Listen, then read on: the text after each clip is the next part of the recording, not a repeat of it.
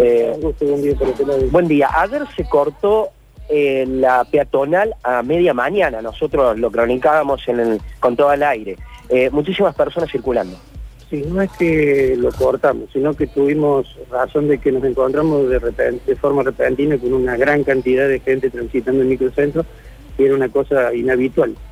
¿sí? Nos sorprendió de sobremanera, entonces potenciamos los recursos policiales y con un, un vallado empezamos a hacer corredores de circulación peatonal restringidos. ¿Hubo detenidos? Sí, entre las 10 de la mañana y las 15 horas terminó ese dispositivo con 11 personas detenidas que no podían justificar su presencia en el centro.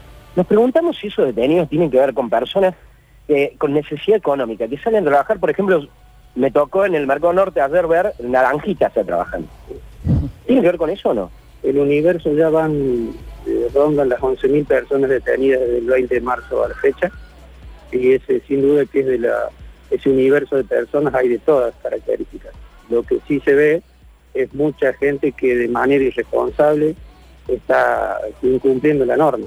Eh, si ustedes lo analizamos casos puntuales, lo que no nos ha permitido el tiempo, eh, excusas para querer justificar su, su figura delictual es de las más variadas que ustedes ven. Bien. Con, eh, Córdoba, ¿cómo estamos con respecto a, a nivel de detenidos con respecto a otras provincias? Eh, eso no, me, no es algo que analizo permanentemente, simplemente para estar informado.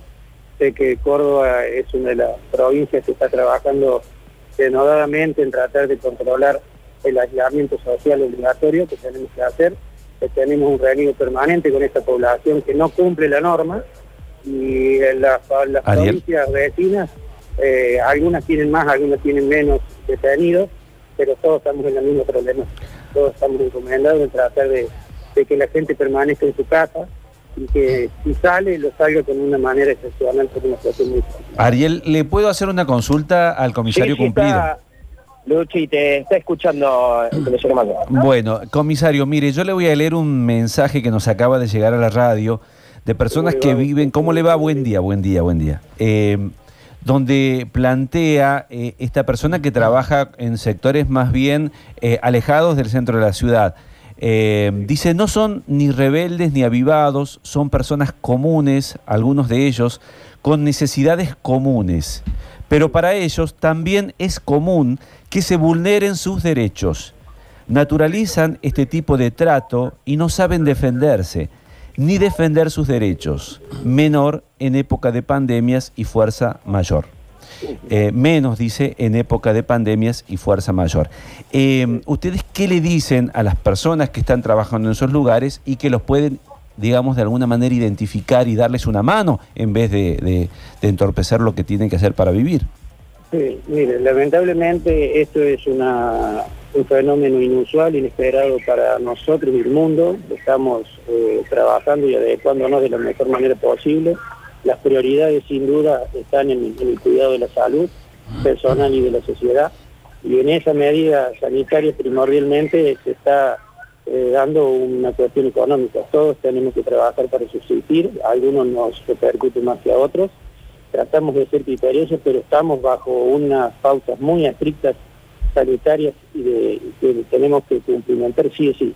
Eh, tratamos de entender a la gente, eh, el que no tiene el sustento para llevar a su casa, sin duda está pasando un momento muy, muy acuciante, pero lamentablemente eh, el que circula por la calle lo tiene que hacer de manera justificada.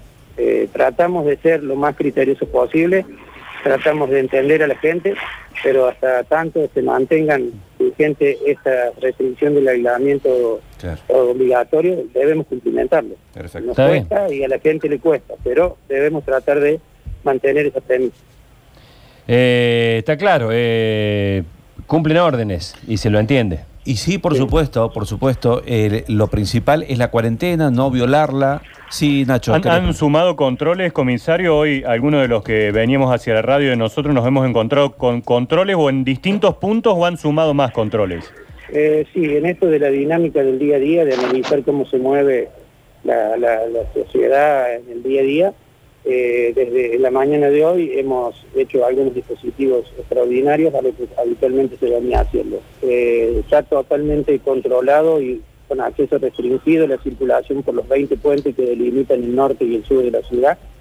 Se ha hecho un dispositivo a primera hora de la jornada para tratar de ver cómo podemos controlar la, la circulación de el pasaje del transporte público de colectivos. Ahí hay una norma muy estricta que tenemos que procurar que no, que no suban a los pasajes de gente de a pie, que vayan solamente pasajeros sentados y si se pudiese, y hablo en ese supuesto, si se pudiese, tratar de mantener el mejor distanciamiento social posible.